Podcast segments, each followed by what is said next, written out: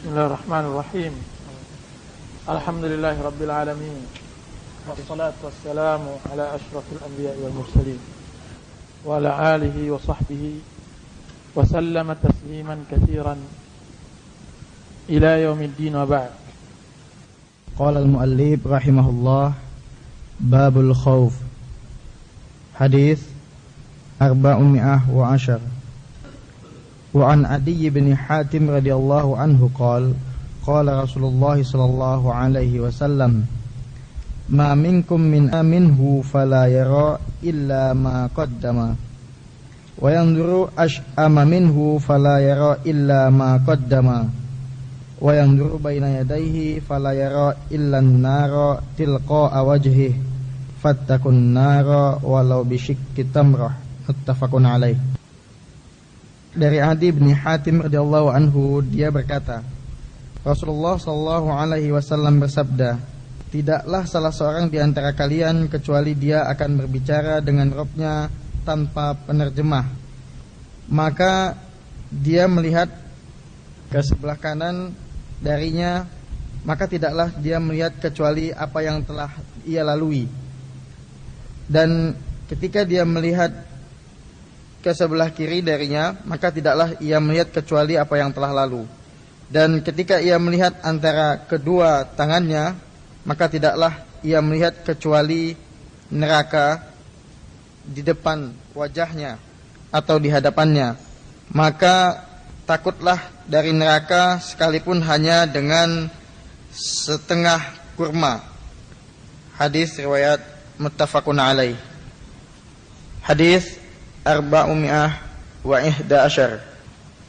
an Abi Dzar radhiyallahu anhu qala qala Rasulullah sallallahu alaihi wasallam, inni ara ma la tarawna attatis samaa'u wa huqqalaha an ta'itta ma fiha maudi'u arba'i asabi'a illa wa malakun wadi'un jabahatuhu sajidan lillahi ta'ala.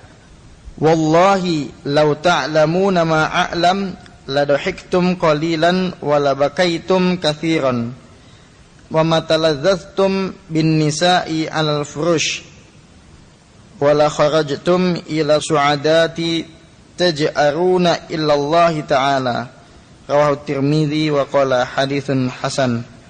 Hadis 411. Dari Abu Dzar radhiyallahu anhu, dia berkata, Rasulullah sallallahu alaihi wasallam bersabda, sesungguhnya aku melihat apa yang tidak kamu lihat. Langit itu bersuara, dan dia pantas untuk bersuara demikian, karena tiada tempat selebar 4 jari, melainkan di sana ada satu malaikat yang meletakkan dahinya sujud kepada Allah. Demi Allah, seandainya kamu mengetahui apa yang aku ketahui, niscaya kamu sedikit tertawa dan banyak menangis. Dan niscaya kamu tidak akan bisa bersenang-senang dengan istrimu di atas tempat tidur. Dan tentu kamu segera keluar menuju jalan-jalan memohon kepada Allah subhanahu wa ta'ala. Hadis riwayat Tirmizi, dan dia berkata hadis hasan. Hadis 412. Wa an Abi Barzah bira'in thumma za Nadhlah bin Ubaid Al-Aslami radhiyallahu anhu qala qala Rasulullah sallallahu alaihi wasallam la tazulu qadama 'abdin yaumal qiyamati hatta yus'ala an umrihi fima afnahu wa an ilmihi fima fa'ala fihi wa an malihi min ayna tasabah wa fima anfaqahu wa an jismihi fima ablah.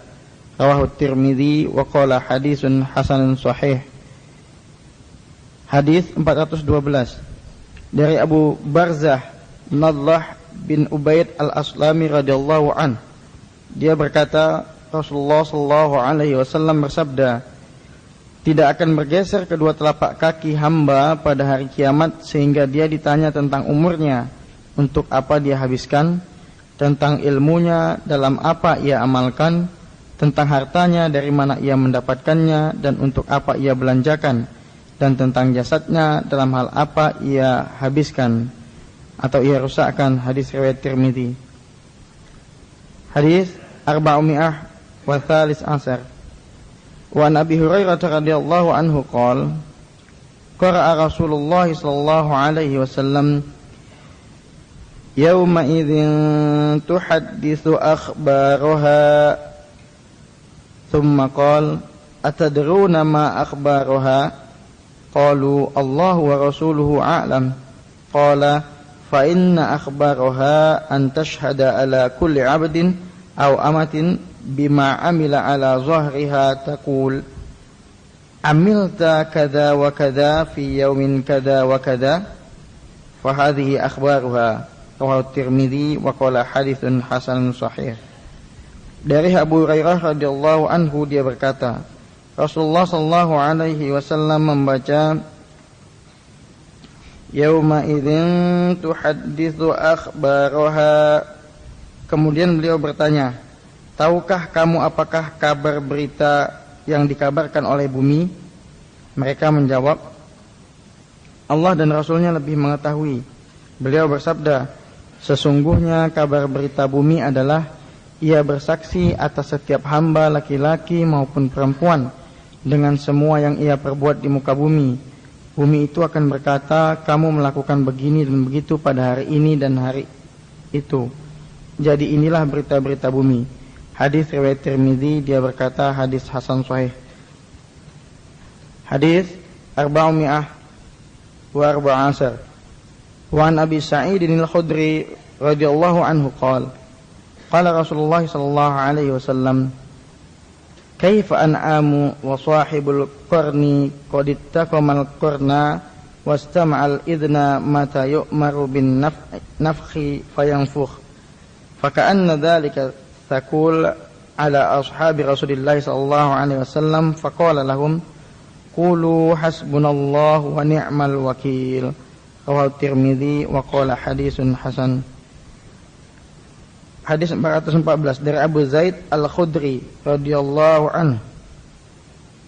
Dari Abu Sa'id al-Khudri radhiyallahu anhu dia berkata, Rasulullah sallallahu alaihi wasallam bersabda, bagaimana saya menikmati hidup sedangkan penjaga sangkakala telah memasukkan sangkakala ke dalam mulutnya. Dia menunggu izin kapan ia diperintah untuk meniup, maka ia meniup. Maka seolah-olah hal itu memberatkan para sahabat Rasulullah sallallahu alaihi wasallam. Maka beliau berkata kepada mereka, ucapkanlah hasbunallah wa ni'mal wakil. Hadis riwayat Tirmizi, dia berkata hadis hasan. Pada rakaat kedua salat Isya tadi, imam mengucapkan bana innana sami'na munadiyan yunadi lil iman an aminu bi rabbikum fa amanna. Seakan-akan seorang muslim bersaksi di hadapan Allah Azza wa Jalla dan dia sedang membaca Al-Qur'an, dia mengatakan rabbana innana sami'na munadiyan yunadi, wahai Rabb kami, sungguhnya kami mendengar seseorang yang memanggil tentang keimanan, lalu kami beriman. Fa amanna faghfir lana dhunubana wa kaffir 'anna sayyi'atina wa tawaffana ma'al abrar, maka ampunilah dosa kami dan hapuskanlah kesalahan kami dan wafatkan kami bersama orang-orang yang baik. Rabbana wa atina ma wa'adtana ala rusulika wa la tukhzina yawmal qiyamah innaka la tukhliful mi'ad. Ya Rabb kami, berikan kepada kami apa yang telah engkau janjikan kepada lidah Rasulmu, dan janganlah engkau wa la tukhzina yawmal qiyamah, dan jangan hinakan kami pada hari kiamat. Innaka la tukhliful mi'ad. Ayat ini jika seandainya dibaca oleh seorang muslim, mungkin dia tidak akan membacanya, karena ayat tersebut persaksian kemudian peminta janji, persaksian bahwa dia telah beriman kepada Allah, bahwa dia telah mendengar panggilan iman. Permasalahannya, apakah kita telah mendengar panggilan iman? Apakah kita benar-benar sesuai dengan ayat tersebut? Rabbana innana amanna, Rabbana innana sami'na mudadiyan yunadi lil iman. Sesungguhnya kami pasti, kami mendengar panggilan iman, lalu kami beriman. Jadi ayat ini seakan-akan kita telah mengiklankan kepada Allah bahwasanya kita telah memenuhi panggilan iman. Rabbana wa atina, ya Allah, berikan kepada kami apa yang telah Engkau janjikan. Ampunkan dosa kami dan jangan cela kami di hari kiamat. Subhanallah al-azim. Mudah-mudahan Allah Subhanahu wa taala benar-benar mendengarkan apa yang kita ucapkan tersebut. Dalam ayat lain juga disebutkan Rabbana amanna bima anzalt wattaba'na ar-rasul faktubna ma'asyahidin. Allah menyebutkan dalam Al-Quran seakan-akan kita telah menyatakan Rabbana amanna bima anzalt. Ya Rabb, sungguhnya kami telah beriman kepada apa yang Kau telah turunkan. Rabbana amanna bima anzalt wattaba'na ar-rasul, dan kami telah benar-benar mengikuti Rasul. Maka tulislah kami sebagai orang yang menjadi saksi. Permasalahannya bukan akuan, kan, tapi permasalahannya benarkah kita telah beriman dengan apa yang telah Allah turunkan? Benarkah kita telah beriman kepada Rasul dan mendengar panggilan iman? Ini ayat yang membuat malu seorang muslim mengucapkannya di hadapan Allah Azza wa Jalla. Allahu Akbar. Malam hari ini ya ikhwan, masih pembahasan masalah khauf, takut kepada Allah Azza wa Jalla.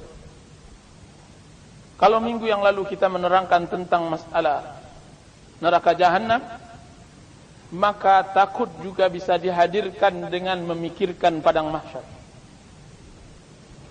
Suatu hari Rasulullah SAW duduk dan para sahabatnya mengelilingi beliau di hadapan kuburan yang baru saja mereka masukkan saudara mereka dan mereka timbun dengan tanah.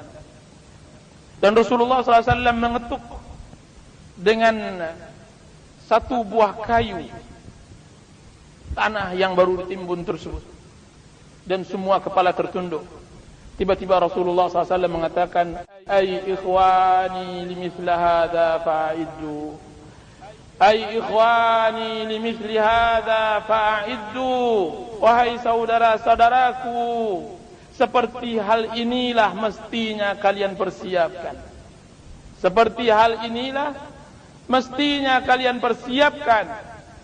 Subhanallah, Rasulullah SAW menyuruh kaum muslimin untuk bersiap pada kejadian yang sangat luar biasa.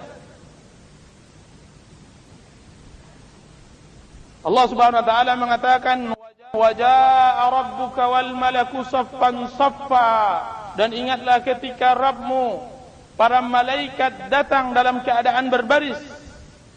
Waji'a yauma idzin bi jahannam, dan pada hari itu didatangkan neraka jahannam. Yauma idzi yatadzakkarul insan, pada hari itu baru teringat seorang manusia, anna lahu dzikra, teringat amalnya di dunia. Anna lahu dzikra, akan tapi apa gunanya ingatan di saat ketika telah dihadapkan di hadapannya neraka jahannam. Anna lahu dzikra yaqulu ya laitani qaddamtu li hayati, dia berkata, apa alangkah nistanya, alangkah mengsaranya diriku dari amalan yang telah aku berikan di dalam kehidupanku. Dan Allah Subhanahu wa taala sebagaimana dalam diriwayatkan hadis ini, hadis riwayat Muslim, Allah mengatakan ma minkum min ahadin illa sayukallimuhu Allah, tidak ada seorang pun dan di antara kalian kecuali Allah Subhanahu wa taala akan berbicara antara kita dengan Allah saja. Tidak ada turjuman, tidak ada penerjemah. Dilihat ke kiri tidak ada yang bisa menolong, dilihat ke kanan tidak ada yang menolong. Dilihat ke belakang tidak ada yang bisa menolong. Dilihat ke depan kiranya neraka jahannam, maka Rasulullah SAW mengatakan fattaqun nar walau bisyiqqit tamrah. Maka berhati-hatilah, jagalah diri dari api neraka sekalipun dengan sebiji-biji korban. Para ikhwan yang dirahmati oleh Allah Subhanahu wa taala, hari mahsyar, kejadian padang mahsyar, kejadian yang sangat panjang. Bahkan panjang cerita di padang mahsyar lebih panjang dari cerita dunia. Karena wukuf manusia ribuan tahun, di padang mahsyar. Allah Subhanahu wa taala mengatakan idza syamsu kuwirat. Ketika matahari dikumpulkan kemudian dibuang. Wa idzan nujum qadarat. Seandainya bintang-bintang dihilangkan cahayanya. Di dalam ayat lain dikatakan idza samaa'um fatarat. Ketika langit diruntuhkan. Tatkala itulah manusia bencana besar timbul. Semuanya di dalam ayat-ayat Al-Qur'anul Karim.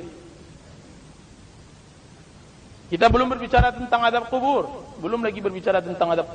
kan, tapi ketika sangkakala ditiupkan, maka semua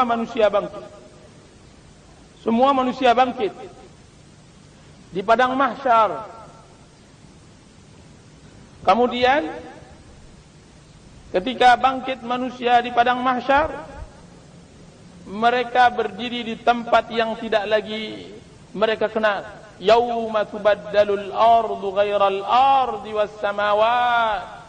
Pada hari itu digantilah tanah yang tidak lagi tanah, digantilah langit yang tidak lagi langit yang mereka rasakan dan mereka lihat. Akan tetapi tanah dan bumi yang tidak ada satu kezaliman di atasnya diganti.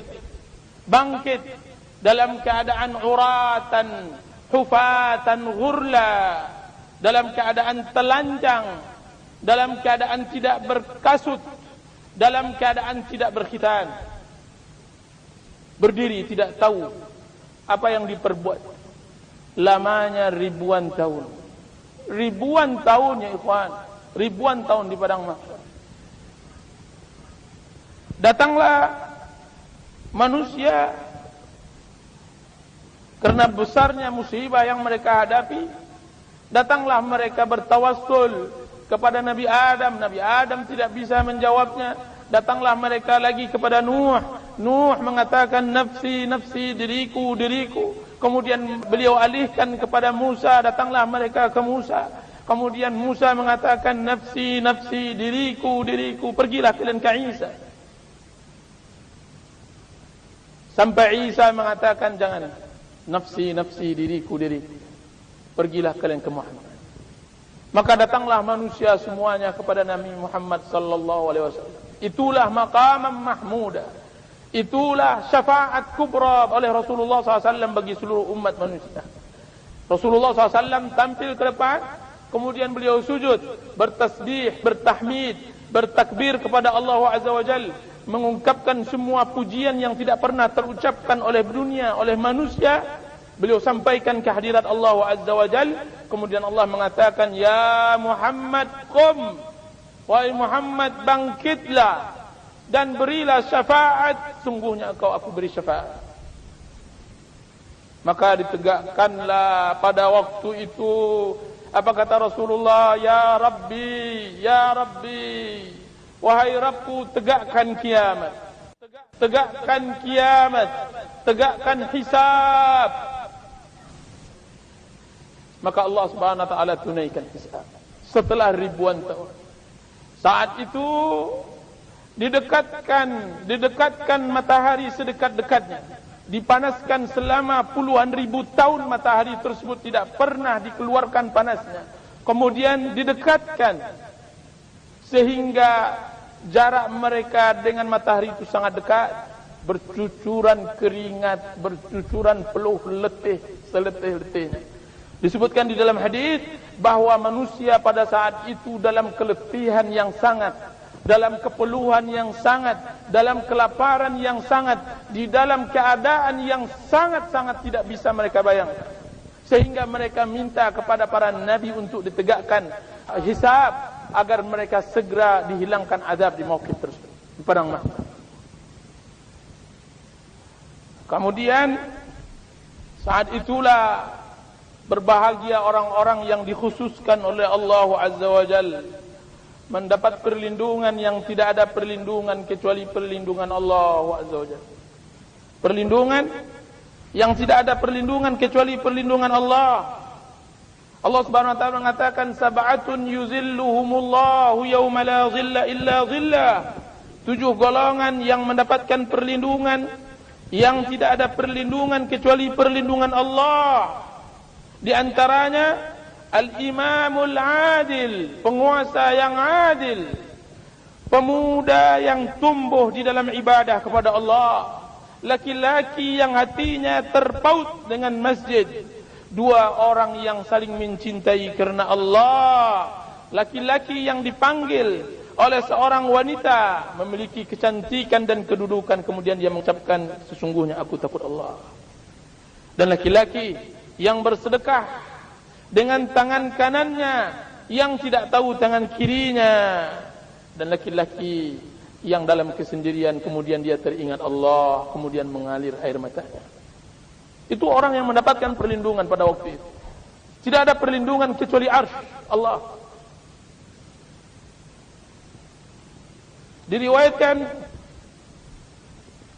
bahwa orang-orang yang juga mendapatkan perlindungan nanti di padang mahsyar adalah orang-orang yang ditinggalkan oleh anaknya, orang-orang yang dia mendapatkan musibah dengan wafatnya anaknya, bahwasanya dia akan memberikan dan mengantarkan minuman di padang mahsyar.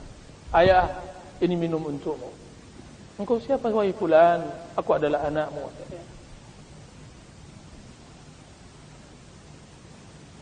Diriwayatkan oleh Hudzaifah dari Nabi sallallahu alaihi wasallam, suatu hari seseorang meninggal kemudian dimasukkan ke surga. Kemudian dikatakan kepadanya, "Apa yang engkau amalkan wahai fulan di dunia?" Apa kata manusia tersebut, orang yang saleh tersebut yang kemudian dimasukkan oleh Allah Subhanahu wa taala ke surga? Apa katanya? "Saya beramal, saya bekerja. Saya bekerja, berdagang. Dan kebiasaan saya melapangkan orang yang dalam kesusahan dan memaafkan orang dalam kesusahan, memaafkan orang yang tidak bisa membayar." Apa kata Allah Subhanahu wa taala? "Sungguhnya hambaku di dunia telah melapangkan hambanya. Sungguhnya hambaku di dunia telah melapangkan dan telah memaafkan manusia sesamanya. Maka sungguhnya hari ini aku telah lapangkan untuknya surga. Masuklah hambaku, masuklah ke surga." Dilapangkan oleh Allah Azza wa Jalla. Dilapangkan oleh Allah Subhanahu wa taala. Makanya Anas bin Malik radhiyallahu anhu mengatakan, "Man anzara madyunan falahu bi kulli yawmin 'inda Allah wazna uhudin ma lam yatlub." Barang siapa yang melapangkan orang yang berhutang, maka dia setiap harinya di sisi Allah mendapatkan pahala sebesar gunung Uhud selagi dia tidak memintanya. Allahu akbar. Disebutkan di dalam hadis, diriwayatkan oleh Ibrahim bin Hudba dari Anas bin Malik, barang siapa yang mengenyangkan yang lapar, memberi pakaian yang telanjang, yang memberi tempat bagi musafir, maka Allah Subhanahu wa taala akan memberi perlindungan pada dahsyatnya hari kiamat. Itu orang-orang yang mendapatkan perlindungan nanti di padang mahsyar. Bagaimana pula dengan hisab? Ketika manusia telah berdiri begitu, mendapatkah perlindungan orang-orang yang mendapatkan perlindungan? Bagaimana hisab? Allah Subhanahu wa taala mengatakan di dalam Al-Qur'an Karim, "Fa amma man utiya kitabahu bi yaminihi فَيَقُولُ هَاؤُمُ اقْرَؤُوا كِتَابِيَهْ." Adapun orang-orang yang kami berikan kitabnya dengan tangan kanannya, kemudian Allah katakan, "Bacalah wahai fulan kitabku ini." Sebaliknya Allah Subhanahu wa taala katakan ini dalam surat Al-Haqqah, فَأَمَّا مَنْ أُوتِيَ كِتَابَهُ بِيَمِينِهِ فَيَقُولُ هَاؤُمُ اقْرَؤُوا كِتَابِيَهْ إني ظننت أني ملاق حسابيه فهو في عيشة راضية. Adapun orang-orang yang kami berikan kepadanya kitab dengan tangan kanannya, maka Allah mengatakan, inilah kitabmu, maka bacalah. Inni zanantu anni mulaqin hisabiyah. Orang tersebut mengatakan, aku menyangka bahwa aku akan bertemu dengan hisabnya. Sudah itu apa yang Allah katakan, fahuwa fi 'ishatin radiyah fi jannatin 'aliyah kutufuha daniyah. Dia dalam keadaan hidup yang rela, yang nikmat, di surga yang tinggi, memetik pohon-pohon, memetik buah pohon yang rendah. Kulu washrabu hani'an bima aslaftum fil ayyamil khadiyah. Makanlah dan minumlah kalian dalam keadaan ketenangan dari hari-hari letih yang telah kalian lakukan di dunia. Hari-hari letih yang telah kalian lakukan di dunia. Disebutkan oleh Al-Qurtubi rahimahullahu ta'ala dalam kitabnya At-Tadhkirah, ketika seorang hamba dipanggil oleh Allah Azza wa Jalla dan dia adalah orang yang saleh, yang mempunyai pengikut, da'i, orang yang baik, maka dia panggil, ya fulan ibnu fulan, ya fulan ibnu fulan, wahai fulan ibnu fulan, angkum ilal ardi ilallah, maka bangkitlah engkau, majulah engkau ke depan. Maka majulah si fulan tersebut di hadapan Allah Azza wa Jalla.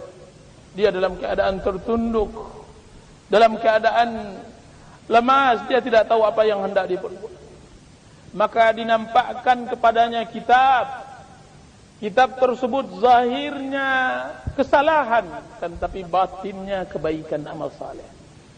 Kemudian dibacakan kepada fulan tersebut, dibacakan kepadanya keburukan-keburukan. Ketika dibacakan kepadanya keburukan-keburukannya, maka dia pun menggigil, maka dia pun tertunduk. Jutaan orang melihat, fulan, bukankah waktu itu engkau melakukan maksiat tersebut? Wahai fulan, bukankah engkau waktu itu telah melakukan kesalahan dalam hidup? Wahai fulan, bukankah engkau waktu itu, detik itu, hari itu engkau telah melakukan kesalahan pada waktu itu? Dia mengatakan, benar ya Rabb, benar ya Rabb. Kemudian apa kata Allah Subhanahu wa taala setelah menyebutkan semua kesalahannya? Wahai fulan, ketahuilah semua kesalahan engkau itu telah aku maafkan. Ketahuilah sesungguhnya kesalahan itu telah aku maafkan. Maka pun dia tegakkan kepalanya, kemudian dia tersenyum. Dia bahagia. Kiranya kesalahan yang ia lakukan tersebut, kesalahan yang telah dimaafkan oleh Allah Azza wa Jalla. Berbinar wajahnya, mengalir air matanya karena gembira. Kemudian Allah Azza wa Jalla mulai menyebutkan kebaikan-kebaikannya di dunia. Wahai fulan, kenapa engkau berletih? Kenapa engkau berletih, wahai fulan? Dia mengatakan, karena engkau ya Rabb, karena engkau ya Rabb. Maka dia sebutkan satu persatu kebaikan amal hamba tersebut. Kemudian Allah Subhanahu wa taala katakan kepadanya, hambaku, sesungguhnya aku telah ampunkan semua dosamu, dan aku telah berikan pahalamu, dan saksikanlah sungguhnya pahalamu telah aku lipatkan. Kembalilah engkau di tempat posisimu dan kabarkan saudara-saudaramu di sekitarmu. Sesungguhnya orang yang telah berbuat sepertimu, aku akan berikan balasan dan ganjaran. La azlimul yaum, aku tidak akan melakukan kezaliman pada hari ini. Fa amma man utiya kitabahu biyaminihi fayaquluha umqra'u kitabiyah. Adapun orang-orang yang dibacakan, diberikan, diserahkan oleh Allah Azza wa Jalla, dan dia sedang bercahaya wajahnya, majulah wahai fulan, ambillah sahifah ini dengan tangan kananmu, maka diambil oleh dia, dan dia sangat sukacita. Kemudian Allah Subhanahu wa taala katakan kepadanya, kulu washrabu, dimasukkan oleh Allah Subhanahu wa taala ke surga. Masuklah engkau ke surga. Fi jannatin 'aliyah, di surga yang sangat tinggi. Makanlah, minumlah, Bidadariku, ambillah nikmati kehidupan engkau di surga dari semua keletihan yang telah engkau lakukan di dunia. Kulu washrabu hani'am bima aslaftum fil ayyamil khaliya. Kulu washrabu, makanlah dan minumlah dari apa yang telah kalian lakukan, yang telah engkau lakukan pada hari-hari yang telah berlalu. Seakan-akan Allah Azza wa Jalla mengingatnya bagaimana dia letih, bagaimana dia menegakkan sunnah di akhir zaman, di dunia, bagaimana dia terkucil di masyarakatnya, bagaimana keterasingannya menegakkan kitabullah dan sunnah Rasulullah sallallahu alaihi wasallam. Dia ingatkan, teringat oleh dia kebahagiaan dari kesusahan di dunia akibat dia tetap beristiqamah di jalan Allah Azza wa Jalla. Teringat oleh dia sedekah yang dia berikan kepada fakir. Teringat oleh dia bagaimana dia harus berlawanan dengan hawa ketika dia meninggalkan syahwat, meninggalkan maksiat karena Allah Azza wa Jalla. Teringat oleh dia letihnya dia berbakti kepada orang tua. Teringat olehnya ketika dia berdiri pada malam yang kelam yang tidak ada dia bermunajat kecuali kepada Allah Azza wa Jalla. Allah katakan kulu washrabu hani'am bima aslaftum fil ayyamil khaliya. Seakan-akan Allah Subhanahu wa taala mengatakan bahwa orang yang berbahagia di sana dialah orang yang sengsara di sini. Orang yang berbahagia di sana dia orang yang merasakan keperihan dan kepedihan dan kesedihan di dunia dari apa yang dia telah istiqamahkan di dalam menegakkan ajaran Allah Azza wa Jalla. Maka dia pun pulang, diambil sahifahnya, kemudian dia ceritakan kepada orang-orang yang berada di sebelah kiri kanan. Dia pun berbahagia. Kemudian majulah seorang lagi, seorang pemimpin dalam keburukan. Semua maksiat dia lakukan. Kemudian Allah Azza wa Jalla katakan, wahai fulan, ibnu fulan, wahai fulan, maka dia dipanggil dengan namanya dan nama ayahnya. Wahai fulan, ibnu fulan, bangkitlah engkau, majulah engkau ke depan. Kemudian didatangkan kepadanya sahifah yang zahirnya kebaikan dan batinnya keburukan. Zahirnya kebaikan dan batinnya keburukan. Allah Subhanahu wa taala mengatakan dalam surah Al-Haqqah, وَأَمَّا مَنْ أُوتِيَ كِتَابَهُ بِشِمَالِهِ فَيَقُولُ يَا لَيْتَنِي لَمْ أُوتَ كِتَابِيَهْ. Adapun orang-orang yang kami berikan kepadanya kitab dengan tangan kirinya, kemudian dia mengatakan, alangkah baiknya aku tidak diberikan kitab dan sahifah. وَلَمْ أَدْرِ مَا حِسَابِيَهْ.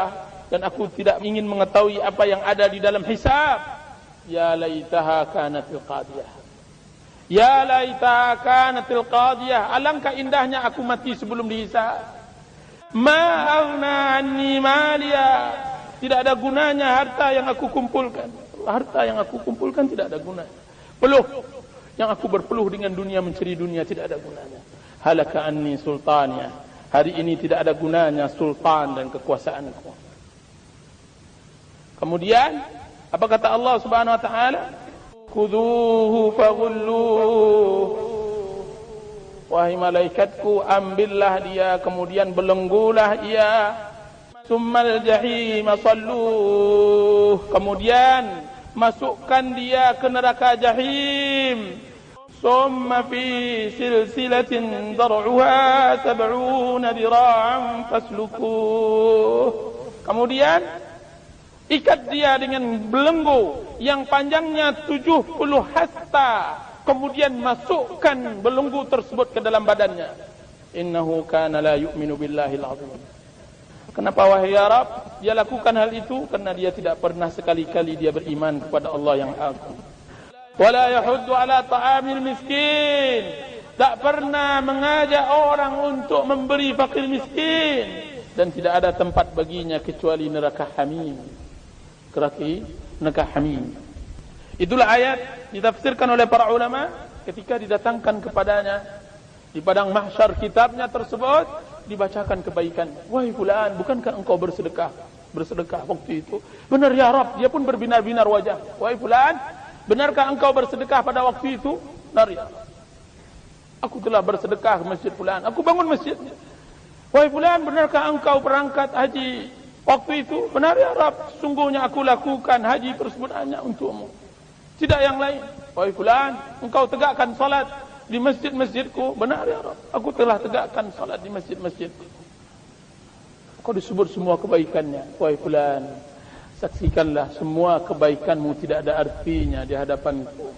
Wahai fulan, semua amalmu hapus karena engkau tidak pernah satu detik pun beramal atas namaku, tidak pernah ikhlas, tidak pernah berharap, tidak pernah niat takut kepadaku satu detik pun. Engkau tidak pernah beramal untuk menepis azab akhirat satu detik pun.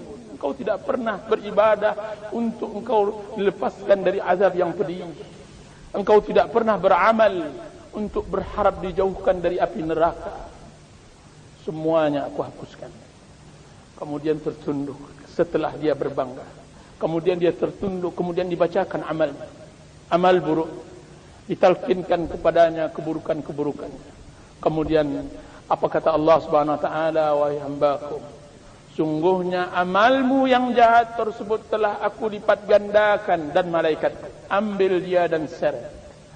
Maka diseretlah dia ketika dia berada di hadapan neraka jahanam, didapatkan waji'a yauma idzin bi jahannam. Saat itulah Allah Subhanahu wa taala katakan waji'a yauma idzin bi jahannam. Saat kala itulah jahannam didatangkan kepadanya.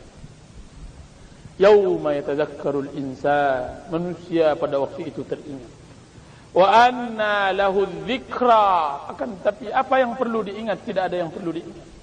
Taubat yang terlambat, kesadaran yang tidak ada manfaat, kesadaran kebangunan yang tidak ada lagi. Sesungguhnya akhirat adalah darul jaza, kampung balasan, dan dunia adalah kampung amal, tidak ada gunanya. Maka ditendanglah oleh malaikat sehingga terbentur-benturlah dia ke neraka jahanam dari batu-batuannya, dari celah-celahnya, sampai beberapa tahun baru masuk neraka jahanam. Inna lillahi wa inna ilaihi. Kalau seandainya antum mau lebih detail lagi keadaan yang seperti itu, maka Allah Subhanahu wa taala telah menyebutkan sebagaimana hadis yang kita terangkan tadi. Allah Subhanahu wa taala membicarakan, berbicara kepada setiap hamba. Diriwayatkan sampai di berhadapan dengan Allah Azza wa Jalla. Kemudian disebutkan dosa-dosanya dan dia akui. Kemudian Allah mengatakan, hal ta'rif, apakah engkau tahu dosa-dosamu? Maka dia mengatakan, benar ya Rabb, saya tahu. Apa kata Allah Subhanahu wa taala? Inni satartuha 'alaika fid dunya, aku telah menutupnya di dunia. Wa ana aghfiruha lakal yaum, sesungguhnya hari ini aku telah ampunkan untukmu. Fayu'ti sahifata hasanat, kemudian diberikanlah sahifah kebaikan. Subhanallah, alangkah nikmat seorang hamba ketika di hadapan Allah Azza wa Jalla. Allah sebutkan kebaikannya, Allah sebutkan dosa-dosanya dan kebaikannya. Kemudian Allah Subhanahu wa taala katakan, wahai hambaku, apakah engkau mengakui bahwa itu adalah dosamu? Maka dikatakan oleh hamba tersebut, benar ya Rabb, itu dosa. Apa kata Allah Subhanahu wa taala? Aku selama di dunia aku telah sembunyikan dosa-dosamu itu. Tahukah engkau wahai hambaku bahwa sembunyian itu adalah untuk disembunyikan untuk engkau di akhirat. Kalau seandainya itu aku telah sembunyikan di dunia, maka di akhirat aku juga sembunyikan dan aku telah ampunkan untukmu. Maka diberikan syafaat. Berbahagialah dia. Coba lihat orang kufar dan munafiqun. Ketika dipanggil di hadapan seluruh makhluk, dia datang di hadapan Allah Azza wa Jalla, Allah mengatakan, haula'il ladzina kadzabu 'ala Allah, orang-orang inilah pendusta-pendusta di hadapan Allah Azza wa Jalla. Allah katakan dalam Al-Qur'an Karim dalam surat Hud, haula'il ladzina kadzabu 'ala rabbihim ala la'natullahi 'ala adh-dhalimin. Mereka itulah orang-orang yang telah berdusta kepada Rabb mereka. maka ketahuilah laknat Allah bagi orang-orang yang zalim. Allahu Akbar. Suatu hari diriwayatkan seorang hamba didatangkan oleh Allah Subhanahu wa taala. Kemudian jika didatangkan, wahai hambaku, di sini disebutkan. Benar ya Rabb? Bukankah engkau telah melakukan salat? Benar ya Rabb? Bukankah engkau telah melakukan ini dan ini? Benar ya Rabb? Apa kata Allah Subhanahu wa taala? Ambil kebaikanmu. Ambil kebaikanmu. Maka balik hamba tersebut ke belakang, kemudian diambilnya kebaikannya, kemudian disodorkannya di hadapan Allah Azza wa Jalla. Ini ya Rabb, ini salatku, ini sedekahku, ini zakatku, ini berbaktiku kepada orang tua, dan ini dosa-dosa. Maka kata Allah SWT ketika melihat zakatnya, adapun zakatmu hambamu maka aku tidak terima, adapun salatmu hambamu maka aku tidak terima. Bukankah engkau berzakat karena manusia? Maka aku tidak terima. Maka dibuang oleh Allah Subhanahu wa taala satu persatu semua amalnya, semua amal yang saleh. Kemudian Allah katakan kepada malaikat, "Malaikatku, bawa dia ke neraka." Malaikatku bawa dia ke neraka. Hamba tersebut dia berharap bahwa dia mendapatkan kebaikan dari Allah Azza wa Jalla, tapi dia tidak. Allah tidak memberikan kepadanya kesempatan untuk bertaubat, maka dibalik, bawa dia lagi ke neraka. Dan sengsaralah dia waktu itu. Allahu Akbar. Kalau seandainya antum mau lebih detail lagi tentang permasalahan itu, maka yang paling berat bukan hanya hubungan hamba dengan Allah Azza wa Jalla. Hubungan Allah dengan hambanya itu berkaitan tentang keikhlasan kepada Allah Azza wa Jalla, tentang rasa takut kepada Allah. Apa kata Aisyah radhiyallahu anha, "Ya Rasulullah, bagaimana Abdullah bin Jada'an? Bagaimana Abdullah bin Jada'an yang telah bersedekah pada masa jahiliyah, yang telah memberi fakir miskin, yang telah menjamu tamu-tamu Allah untuk tawaf haji?" Abdullah bin Jada'an adalah orang dermawan Quraisy. Apa kata Rasulullah SAW? "Tidak Aisyah, sesungguhnya ia tidak pernah mengatakan di dalam dirinya bahwa dia takut pada hari yang sangat menyedihkan. Dia tidak pernah berikrar di dalam hatinya bahwa amalan-amalan itu untuk dilepaskannya azab dari akhirat." Seorang yang beramal tidak pernah ikhlas kepada Allah Azza wa Jalla, tidak pernah dia hadirkan amalnya tersebut untuk pelepasan azab dari Allah Subhanahu wa taala, untuk diringankan hisab oleh Allah Azza wa Jalla, maka Allah Subhanahu wa taala akan menjadikan ia tidak peduli padanya. Yang lebih berat dari itu semua adalah hubungan manusia dengan manusia. Kalau itu adalah hubungan manusia dengan Allah, maka yang paling berat adalah hubungan manusia dengan manusia. Allahu Akbar. Hubungan manusia dengan manusia, yang pertama kali Allah akan mengqadha, akan memberikan kebebasan kepada orang yang mempunyai hak yang belum ditunaikan di dunia. Maka Allah Subhanahu wa taala berikan kebebasan. Dan yang terberat adalah orang yang telah menjatuhkan kehormatan seorang muslim. Yang terberat adalah orang yang membunuh seorang muslim. Yang terberat adalah orang yang berhutang yang belum ia tunaikan hutangnya. Disebutkan di dalam hadis. Allah Subhanahu wa taala mengumpulkan hamba-hambanya di padang mahsyar. Kemudian Allah Subhanahu wa taala memanggil seseorang.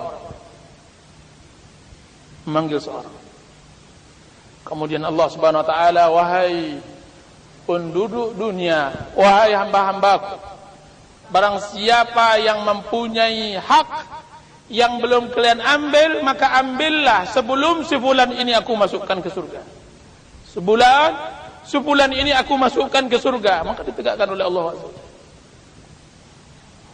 Maka setiap orang yang mempunyai hak dari kezaliman yang ia lakukan sekecil apapun itu, datang memperebutkannya sampai ketika dia telah hendak masuk surga, menjadi dia penduduk neraka yang lama-lama sekali kekal dalam neraka. Sampai disebutkan seseorang yang memiliki harta kaitan hutang setengah dirham, bahkan 1/6 dirham, akan mengalahkan amalan siang malamnya, siangnya dengan puasa dan malamnya dengan ibadah. Dia ambil seluruh amalnya hanya untuk 1/4 dirham, 1/6 dirham. Daniq diambil. Bayangkan yang lebih besar dari itu. Apa kata Abu Usama dari Abdullah bin Unais? Dia mengatakan, aku mendengar Rasulullah SAW berkata, manusia dikumpulkan nanti oleh Allah Azza wa Jalla dalam keadaan telanjang dan tidak berkhitan.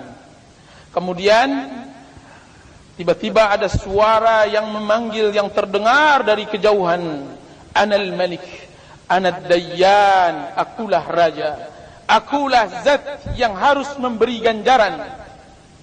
La yanbaghi li ahadin min ahlil jannah ay yadkhulal jannah. Tidak layak seseorang untuk masuk surga sebelum dia menunaikan, dia menyelesaikan kezaliman sampai pukulan.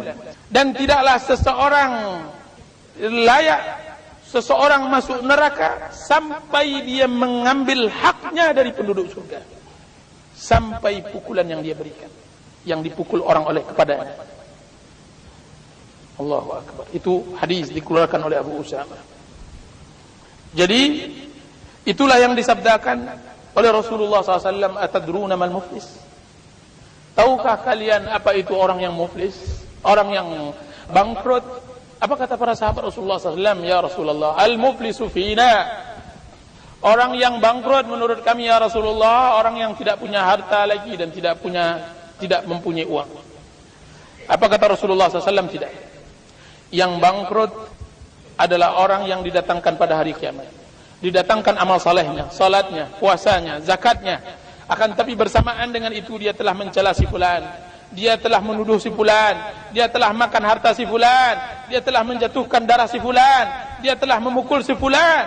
Sehingga setiap mereka mengambil kebaikannya, dan setiap mereka telah mengambil kebaikannya. Jika seandainya kebaikannya telah punah, maka diambil keburukannya untuk dijadikan kebaikan bagi orang yang berhutang, maka ditimpakan kepadanya kesalahan sebanyak keburukan yang diambil, kemudian dimasukkan dan dicelupkan ke neraka.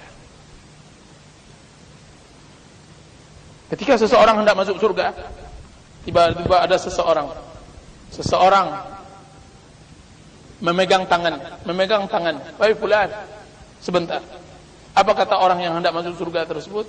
Ya fulan, saya tidak mengenalmu. Saya tidak pernah mengenalmu. Biarkan aku masuk surga. Biarkan aku dapat pengampunan Allah Azza wa Jalla. Maka seorang tersebut mengatakan, "Wahai fulan, engkau mengenal.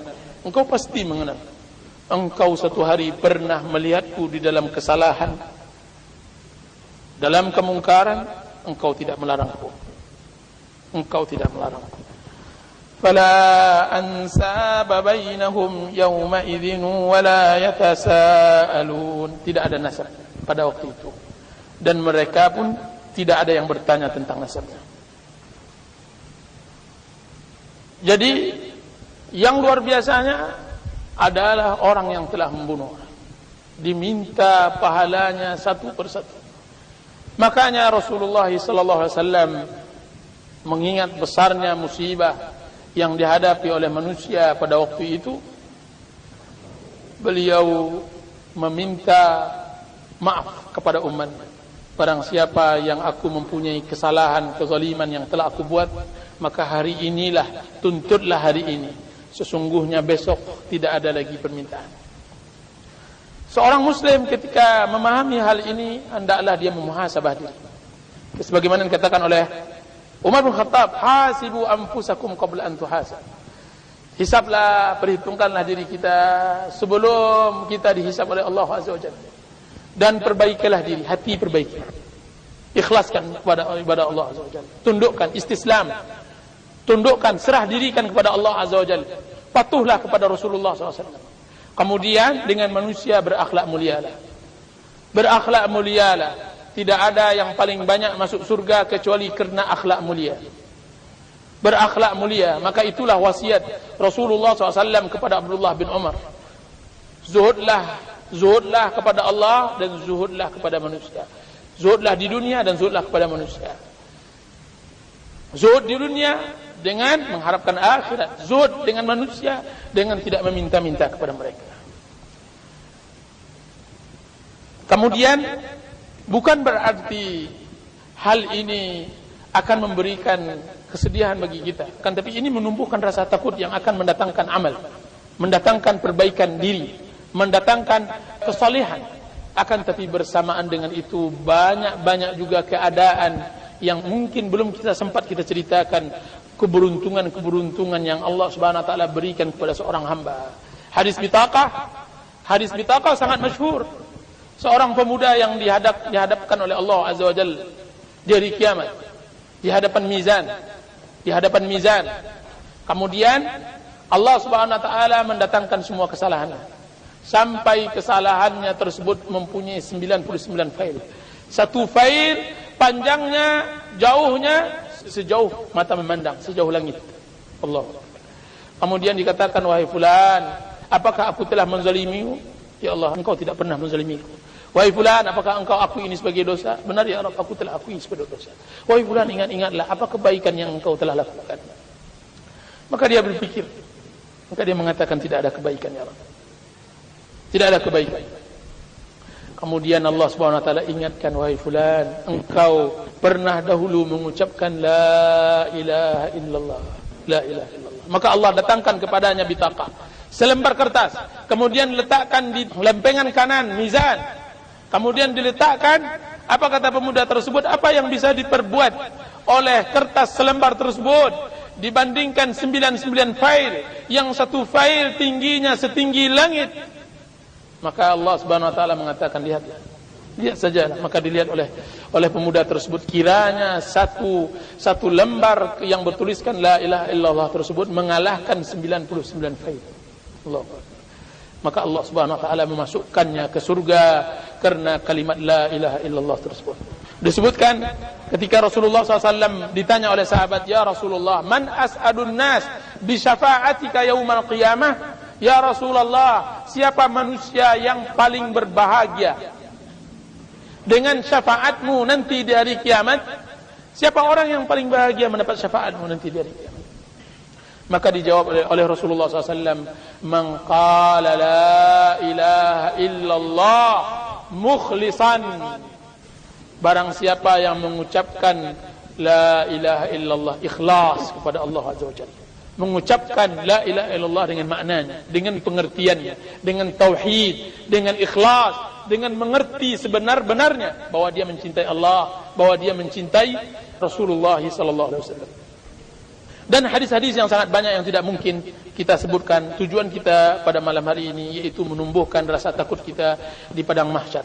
Dikatakan oleh Rabi'ah bin Khuzaim ketika datang dua orang muridnya, Hilal dan Munzir. Apa kata Rabi'ah bin Khuzaim atau Rabi'ah bin Khuzaim? Wahai Hilal dan Munzir, apa yang aku nanti bisa lakukan besok di hadapan Allah Azza wa Jalla? Apa yang bisa aku lakukan besok di hadapan Allah? Yaitu Rabi'ah bin Khuzaim mengingatkan di padang mahsyar. Padang mahsyar, padang yang sangat luar biasa, yang harus kita hadirkan selalu di dalam kehidupan kita. Orang yang berbahagia hari ini belum tentu bisa berbahagia di hari itu. Kan, tapi orang yang sengsara hari ini, mudah-mudahan kita harapkan sengsara di atas agama Allah akan mendapatkan kebahagiaan nanti dari itu. Wallahu ta'ala. Hadis 415. Wa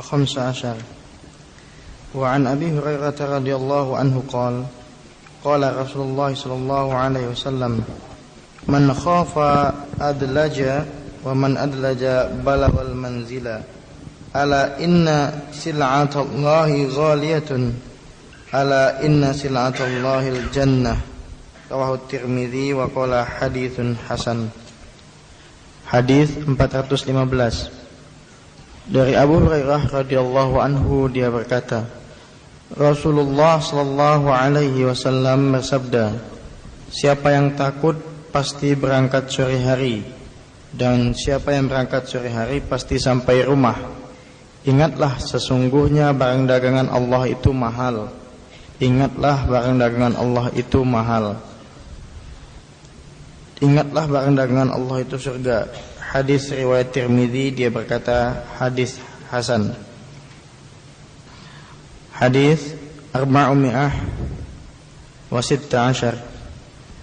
Wa an Aisyah radhiyallahu anha qalat, sami'tu Rasulullah sallallahu alaihi wasallam yaqul, yuhsyarun nasu yaumal qiyamati hufatan guratan ghurlan.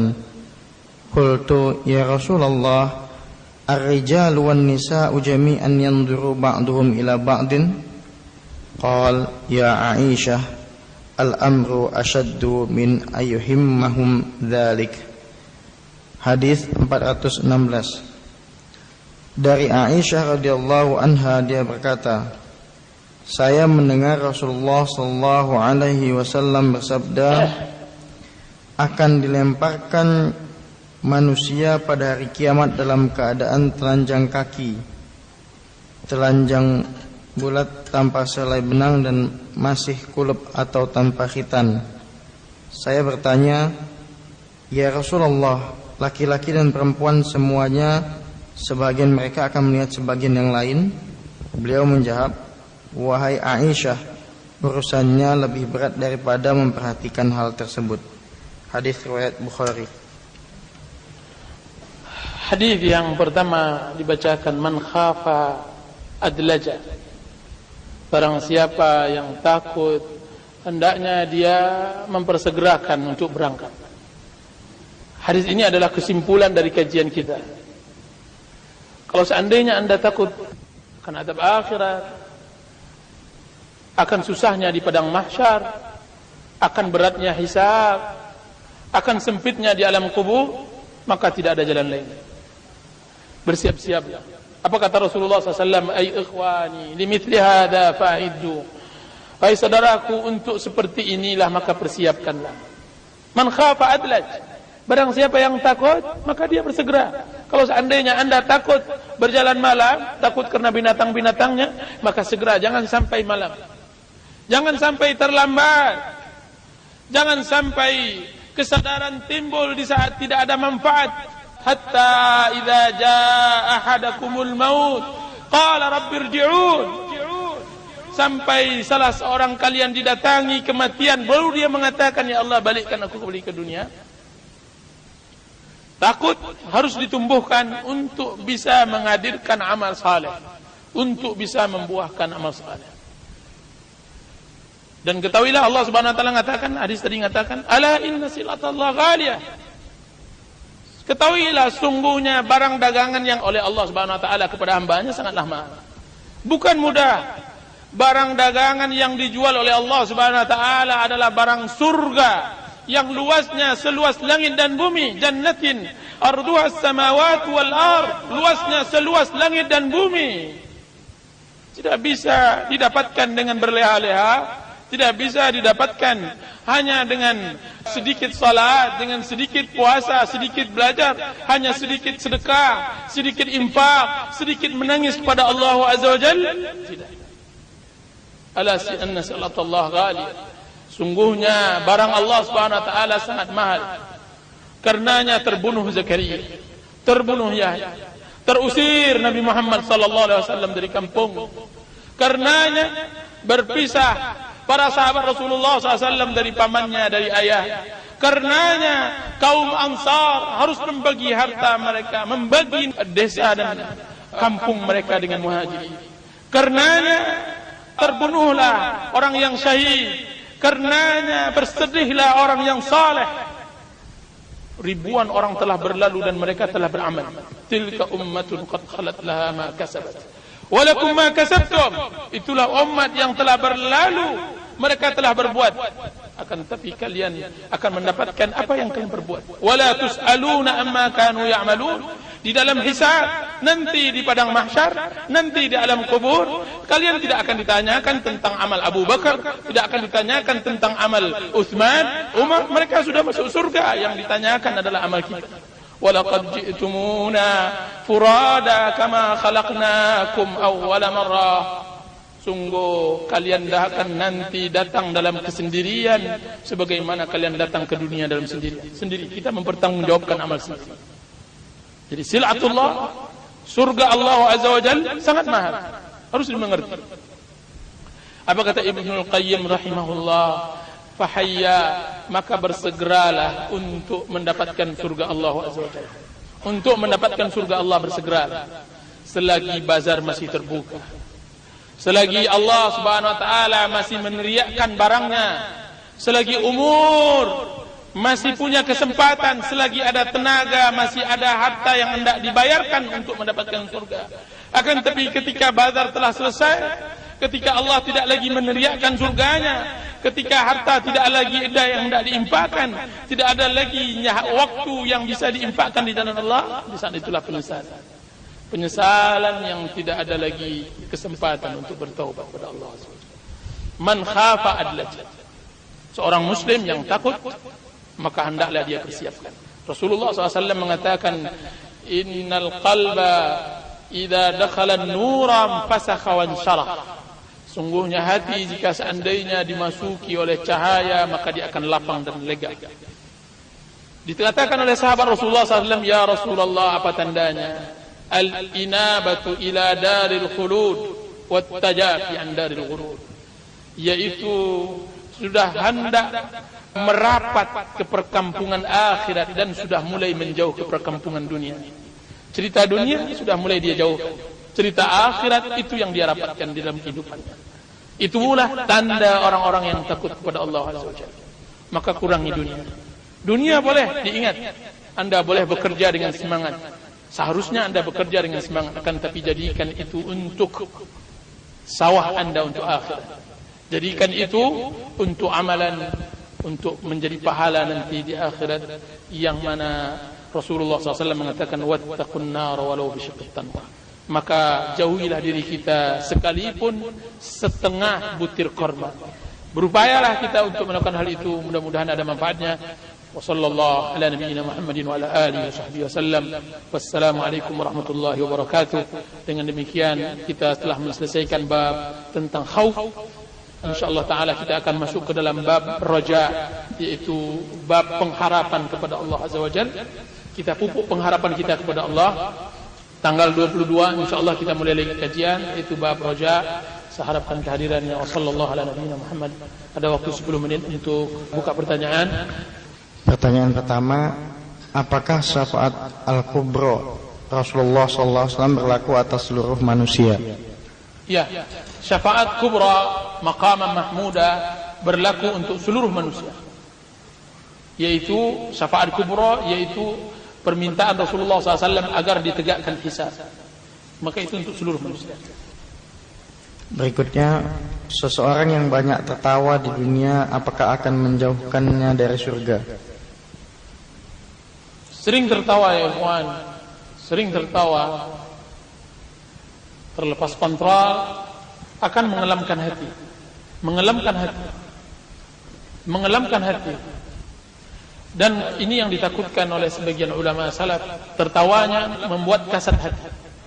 Akan tetapi orang-orang dahulu, sahabat-sahabat Rasulullah SAW, para tabi'in, di antara mereka ada yang tertawa, akan tetapi malamnya mereka menangis.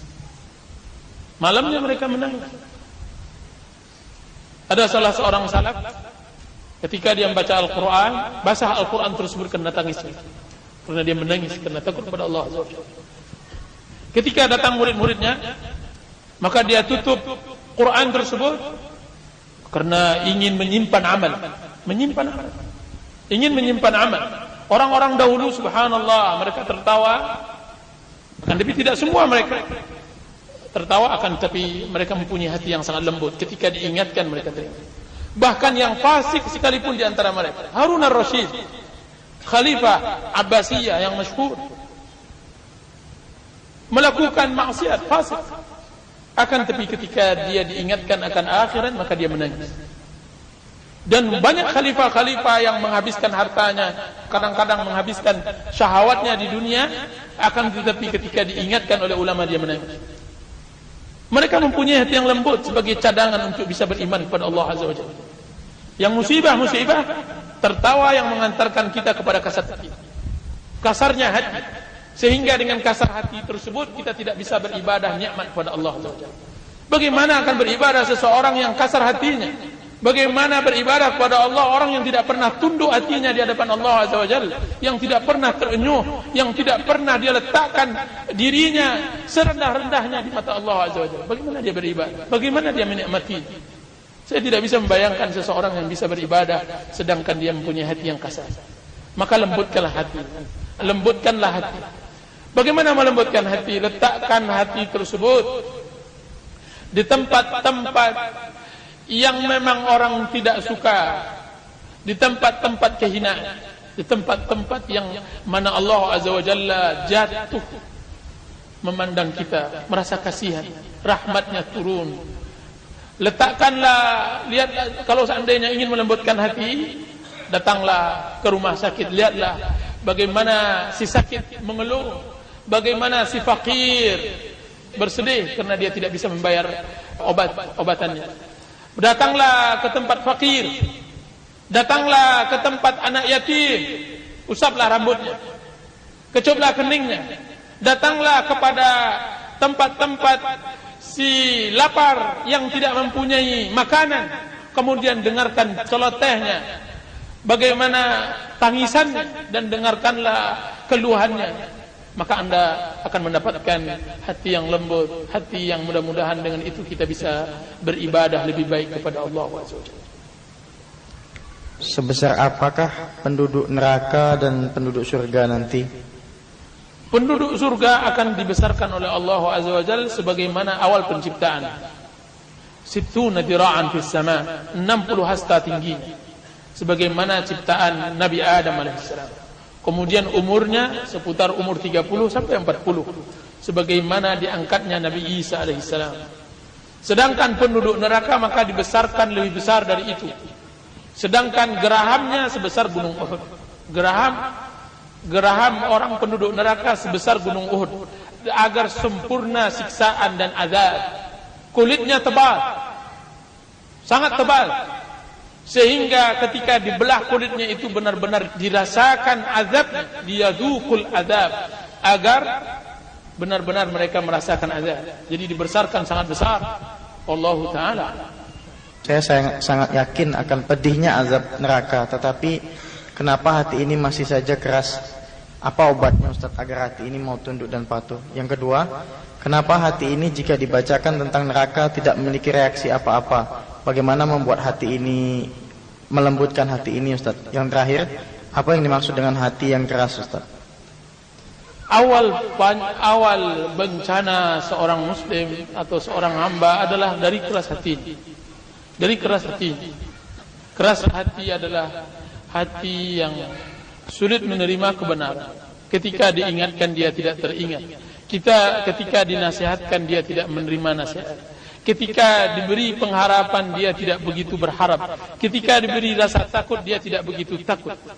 Itu adalah hati yang kasar. Dan itu tergantung bermacam-macam bentuk hati yang kasar. Hati yang sangat parah adalah hati yang sudah terbalik.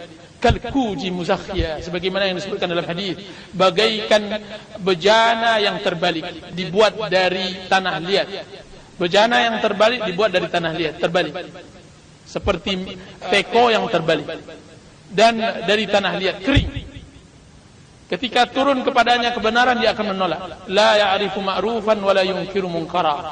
Tidak pernah mengenal kebaikan dan tidak bisa mengingkari kemungkaran. Bahkan lebih parah dari itu, kemungkaran dia sangka kebaikan dan kebaikan dia sangka kemungkaran. Dan ini musibah terbesar bagi seorang hamba. Bukan berarti dia tidak mau untuk mendapatkan kebaikan, akan tetapi hatinya selalu mengarahkan kepada keburukan. Dia mau, akan tetapi cara berpikirnya yang membuat dia selalu menilai keburukan itu baik dan baik itu keburukan. Rusaknya berawal dari maksiat-maksiat yang tertumpuk-tertumpuk dari dia mulai baligh sampai dia telah menjadi hitam kelam hatinya, tidak tersentuh dengan ayat-ayat Allah Azza wa Jalla. Tidak pernah mendengar kata-kata iman, tidak pernah tersentuh dengan hadis-hadis Rasulullah sallallahu alaihi wasallam, tidak pernah disirami dengan ayat-ayat Al-Qur'anul Karim, tidak pernah menghadiri kajian. Dan hatinya memang hati yang keras, diciptakan hati yang keras, tidak ditolong juga dengan lingkungan yang baik, maka rusak. Di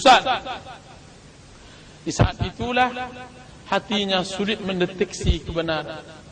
Manusia diciptakan dengan fitrah, akan tetapi fitrah ini jika seandainya tidak diolah dengan baik, dia bisa-bisa salah menganalisa.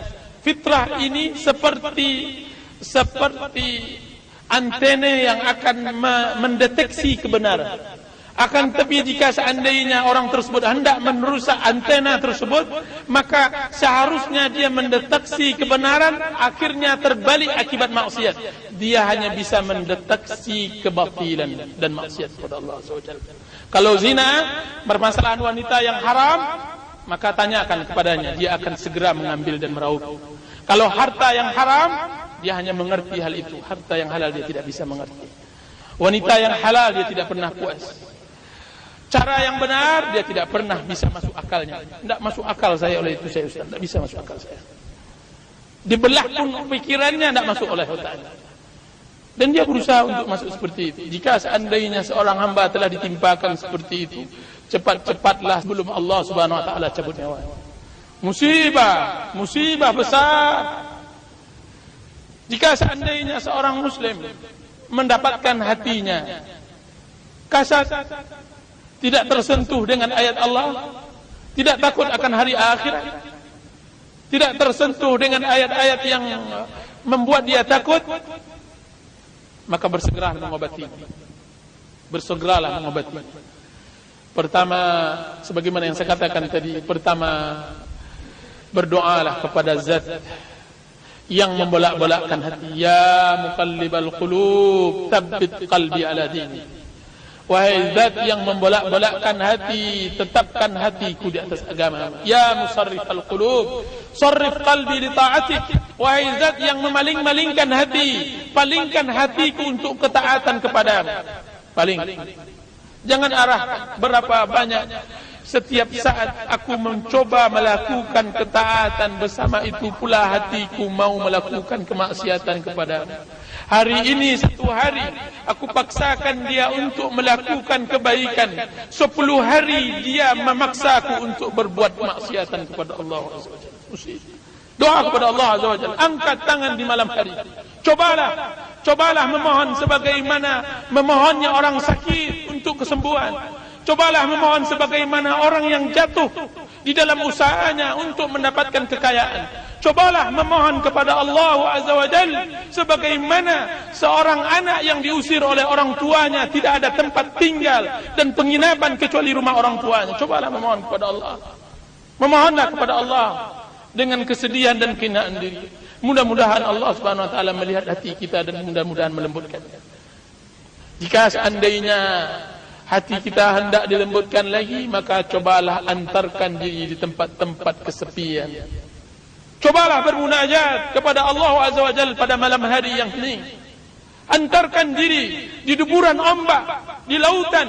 Bermunajatlah kepada Allah Azza wa Jalla. Wahai Zat yang memiliki dunia, wahai Zat yang memiliki lautan yang berombak yang tidak pernah berhenti, angin yang tidak pernah berhenti, selalu beribadah kepada aku, berikan hatiku yang lembut, tundukkan aku di dalam ketaatan kepada aku. Jika seandainya hati juga hendak dilembutkan, maka hadirkan dia selalu di tempat-tempat yang menghadirkan kematian. Pergilah ke kuburan, duduklah, dan yakini bahawa anda akan seperti yang berada di dalam tersebut. Ucapkan salamun alaikum ya ahla diyar wa inna insyaallah bikum lahiqun. Salam sejahtera wahai kalian perkampungan kuburan, sesungguhnya kami pasti akan menyusul kalian. Ghafarallahu lana wa lakum, semoga Allah mengampuni untukku dan kalian.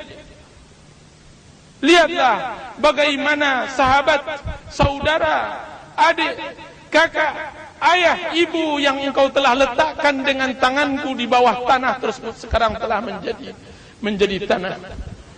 Yang menjadi ulat dimakan, semuanya punah kecuali amal saleh. Hadirkan hati kita di sana.